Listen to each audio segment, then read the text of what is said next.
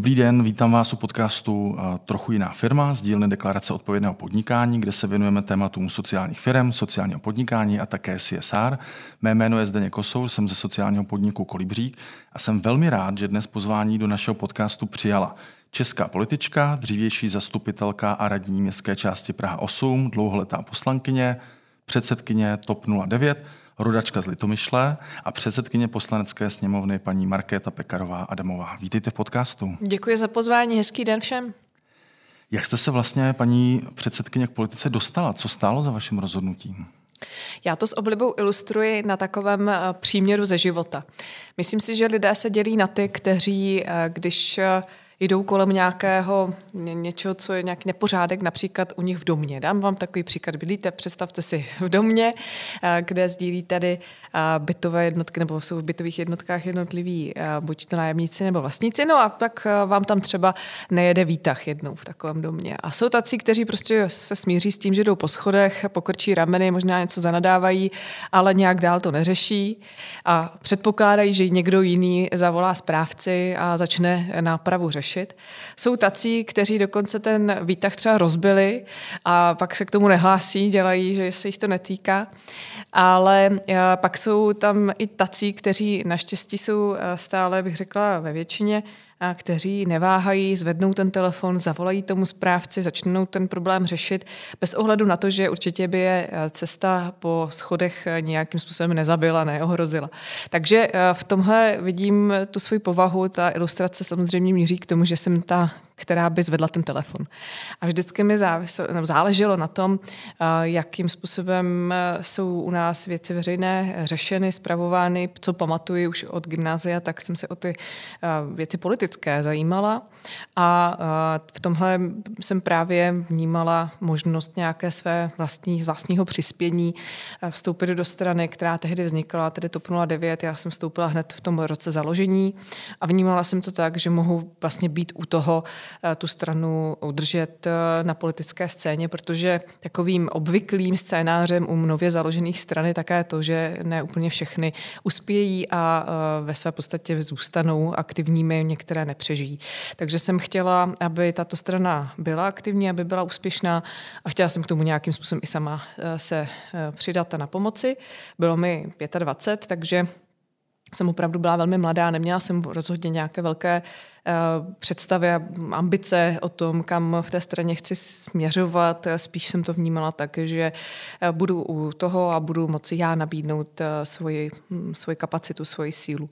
No a ono tomu chtělo ten osud tak, že právě tím, jak jsem té povahy, která z těch výzev nebojí, která je vlastně přijímá, tak když přicházely nabídky na kandidaturu a pak postupně i na jiná místa, než jenom tedy nejdříve do zastupitelstva obce, tak tak jsem eh, přijímala eh, tuto výzvu s pokorou, ale zároveň s určitou, s určitou um, řekněme, ambicí eh, dělat to, co dělám, jak nejlépe umím a jak, jak nejlépe mohu. A to mě dovedlo až dokonce do čela té strany samotné, ale i do čela poslanecké sněmovny.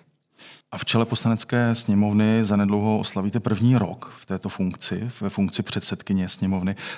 Překvapila vás něčem vaše agenda? Zbývá vám třeba ještě čas na to se věnovat aspoň částečně i sociálním tématům, kterým jste se dříve věnovala? Snažím se stále si udržovat aspoň přehled o tom, co se v této agentě řeší a snažím se i v rámci TOP 09, abychom na tato témata, abychom je nezanedbali, ale přiznávám, že už mi na to zbývá méně času, než by bylo potřeba než bych se i představovala, takže jsem ráda, že se této agentě věnuje Martina Ochodnická, která je poslankyní a je právě i ve výboru pro sociální politiku. Já z pozice předsedkyně ani v jiném výboru než organizační dnešním, který musím vést, eh, z důvodu prostě toho, že je to taky nastavené v jednacím řádu, tak nejsem členkou žádného už výboru, takže takový ten úplně eh, přehled každodenní, co se v jakém zákoně řeší, jaké pozměňovací návrhy se předkládají, tak si přiznám, eh, že už nemám v takové míře, jak bych chtěla. Ale zároveň, když jste se ptal na to, co mě překvapilo, a určitě mě překvapila míra byrokracie, která je s tou funkcí spojena. A míra podpisů, které musím každý den pod nějaké dokumenty dát. To je přiznám se, věc, která mě trochu zaskočila, že až v takové míře. Samozřejmě jsem očekávala, že toho přibude v tady té roli a že takovéhle úlohy, nebo takovou úlohu budu mít, ale že toho je až tolik, to se přiznám, že jsem asi špatně odhadla. Ale zároveň je ta pozice samozřejmě velmi odpovědná, má celou řadu úloh v rámci třeba parlamentní diplomacie i směrem zastupování sněmovny na venek, takže je to nesmírně pestrá eh, práce a to mě vždycky eh, vlastně naplňuje ze všeho nejvíce, že se skutečně nemáte ani chvíli čas nudit. Pojďme otevřít téma zaměstnávání zdravotně postižených. Česká televize nedávno informovala o zjištění, že v poslední době se množí případy, kdy handicapovaní přicházejí o vyšší stupně invalidních eh, důchodů. Eh, důvodem má být fakt, že i přes své zdravotní potíže pracují, byť třeba na zkrácené úvazky. Jak se na tuto v uvozovkách odměnu za snahu od úřadu pohlížíte? Jak se na ní díváte? Já si myslím, že tady je strašně těžké najít tu správnou hranici i pro uh, vlastně nastavení v legislativě takové, eh, které uh, bude uh, ve své podstatě spravedlivé. Ta spravedlnost se tady bude dosahovat asi velmi složitě, ale když se teď odhlédnu od zákonů, odhlédnu od té praxe, tak mně přijde uh, vlastně i z hlediska nějakého zdravého rozumu. Eh, rozumné a správné motivovat lidi, aby zůstali aktivními, aby v jaké míře mohou, samozřejmě to je velmi individuální věc, tak eh, aby eh, právě třeba byli zapojeni na pracovním trhu. A je to správně nejenom pro ně samotné, ale pro celou společnost. Takže my bychom měli dělat všechno pro to, aby takovéto případy vlastně, aby spíše ubývaly, nebo aby takové nebyly, protože logicky je to o motivaci těch pak dalších ostatních, kteří, když vidí, že někdo s, jich, s podobným třeba handicapem se snažil, zaměstnaný je, ale pak na tom je byt, tak mu to ve své podstatě může způsobit akorát jedno jediné a to rozhodnutí, že on sám raději tedy zůstane pasivním. A to si myslím, že bychom měli brát v potaz a i možná přehodnotit a změnit nějaký úhel pohledu na tu legislativu, jaký máme do posud nebo jak funguje do posud.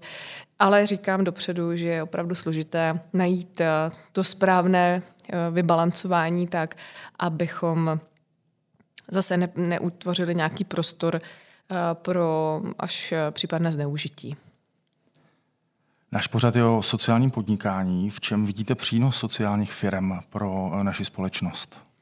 Já vidím ten přínos jednoznačně právě v té příležitosti pro lidi, kteří potřebují nějakou větší třeba podporu v tom, aby mohli pracovat, aby byli uh, a aby sami byli vlastně uplatněni na pracovním trhu, protože to pro ně má nesmírně eh, významný dopad do jejich životů, ať už to, že jsou právě soběstačnější nebo úplně soběstační, ať už to, že eh, třeba se jim podaří díky tomu eh, překonat nějakou dobu, období nějakého handicapu, protože ten handicap nevnímám jenom jako zdravotní, ale může být i v podobě různých sociálních znevýhodnění, například lidé, kteří se vrací po výkonu trestu, lidé, kteří třeba mají celou řadu jiných takovýchto překážek ve svém životě.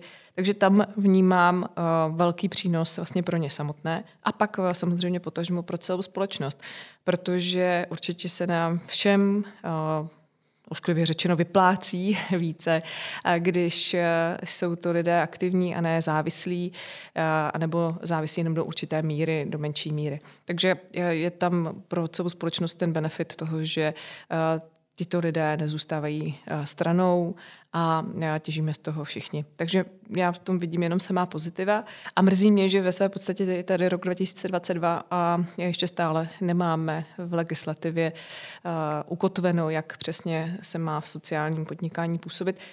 Přestože třeba mnohé státy už v tomto dávno tu legislativu vytvořenou mají, takže jsme ani nemuseli, eh, bych řekla, vymýšlet něco úplně na zelené louce, ale mohli jsme se inspirovat. Dnes si povídáme s paní Markétou Pekarovou Adamovou, předsedkyní poslanecké sněmovny parlamentu České republiky. A právě zde v parlamentu v poslanecké sněmovně odstartovali týdny sociálního podnikání ve sněmovně. Ty spolupořádá deklarace odpovědného podnikání, iniciativa několika desítek sociálních podniků. V rámci programu jste eh, se již stačila setkat se zástupci sociálních firm i s jejich zaměstnanci.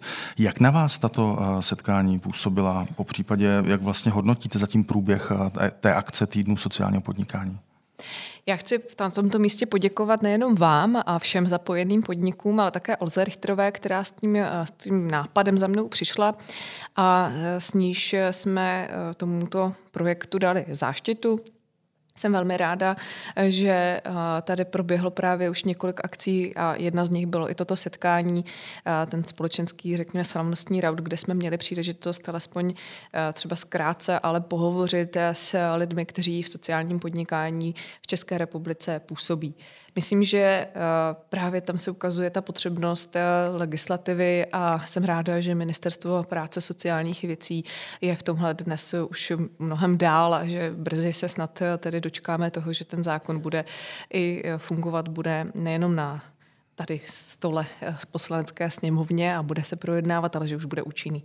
A proč bylo zajímavé to setkání? Pro mě to zase bylo rozšíření si obzoru o tom, jakých všech možných, řekněme, činností se vůbec sociální podniky jakým všem možným činnostem se sociální podniky v České republice už teď věnují, že to je opravdu velmi pestrá paleta činností, Myslím, že hodně eh, v předchozích letech eh, jsme mnozí a spíše dříve znali eh, různé příklady chráněných dílen a podobného jako fungování spíše takové pracovní terapie, nikoliv úplně toho samotného podnikání jako takového výdělečného, ale to je právě ten posun od tady toho přístupu k, řekněme, ještě dalšímu, k dalšímu rozměru, že sociální podnik je schopen si vydělat, je schopen být konkurenceschopný, je schopen schopen eh, zkrátka uspět eh, na trhu eh, třeba s nějakou, podpor, s nějakou podporou, ale na trhu, tak aby to ve své podstatě nebyla jenom dotovaná činnost, ale právě výdělečná. A to je, si myslím, také velký rozdíl pak v tom vnímání pro ty samotné nejenom podnikající, ale těch zaměstnané v, takovéto, v takovémto prostředí, protože přece chceme, abychom byli abychom přinesli něco eh, společnosti, abychom za sebou měli nějaký výsledek. Tak eh, tohle to pro mě třeba v té šíři, v jaké se podniky pohybují už teď, od zemědělství až přes eh, různou administrativu, až zkrátka k potravinářství, tak jsme se setkali vlastně s celou řadu příkladů a to je pro mě potěšující, že už toho tolik vlastně v České republice je. V legislativním plánu vlády je termín pro podání návrhu zákona o sociální podnikání prosinec tohoto roku. Zákon připravuje tým Ondře eh, Závodského z Ministerstva práce a sociálních věcí. S tím, když jsme se bavili nedávno, tak eh, potvrdil vlastně opakovaně, že vše směřuje k tomu, že eh, termín, ten prosincový tedy předložení se skutečně naplní. Mohou být sociální podniky tedy optimističtí, že tahle vláda nový zákon opravdu dodá? Já pevně věřím, že jo, že se nám to podaří. Samozřejmě čelíme celé řadě dalších eh, výzev a, a řekněme i, i problémů, které jsme netušili na začátku, když jsme tu vládu sestavovali a sestavovali jsme programové prohlášení vlády, eh, že jim budeme muset čelit. Eh, to se v tomto roce hodně proměnilo, to všichni víme, na co narážím, ale to přesto neznamená a nemělo by znamenat, že zanedbáme tyto své dlouholeté priority a že ty třeba z dlouho nevyřešené věci, kterým, které jsou takým určitým dluhem vůči společnosti, tak eh, nesplatíme. Tak tady tenhle ten dluh, já věřím pevně, vůči eh, sociálním podnikům splatíme. Z programu týdnu sociálního podnikání ve sněmovně nás eh, ještě čeká několik akcí. Je třeba nějaká, na kterou se ještě obzvlášť těšíte? Těším se na výstavu k sociálnímu podnikání, kde vlastně v prosinci budou moci i návštěvníci sněmovny se přijít podívat eh, na samotnou výstavu, která má 6.12. vernisáž, takže na to se určitě velmi těším. Jinak eh, sama jsem eh, se zaslu, snažila jsem se zasloužit o to, aby jsme tady měli v bufetu možnost si zakoupit třeba některé produkty ze sociálních podniků a určitě tady v tomhle případě mě těší, že i ostatní poslanci se skrze třeba takovéhle, takovouhle věc dostanou a více k práci a výsledkům práce sociálních podniků a možná i spoustu těm, kteří se třeba téhle oblasti vůbec nevěnují, nejsou třeba z té sociální oblasti, tak to nějak pomůže zase přiblížit tuto smysluplnou činnost. Takže to je jeden z těch, jeden z těch dlouho probíhajících doprovodných, řekněme, součástí programu. Já věřím tomu, že ho přetavíme i v dlouholetou spolupráci. Děkujeme dnešnímu hostu, paní předsedkyni poslanecké sněmovny a paní předsedkyni TOP 09 Marketě Pekarové Adamové za její čas a těším se na setkání buď na některé z akcí týdnů sociálního podnikání ve sněmovně, anebo při dalším díle našeho podcastu Trochu jiná firma. Já vám ještě jednou moc děkuji za pozvání, ale přeji vám nejenom teď všechno dobré v těch následujících dnech, ale obecně všem, kteří se právě této oblasti sociálního podnikání věnujete, tak chci vyjádřit své velké poděkování za to všechno, co pro to děláte, aby právě v České republice jsme mohli fungovat tak, jako je už v některých jiných zemích na západ od nás zejména úplně běžné. Tak díky za to a ještě jednou díky za pozvání. Loučí se i Zdeněk Kosoura, přejeme hezký den.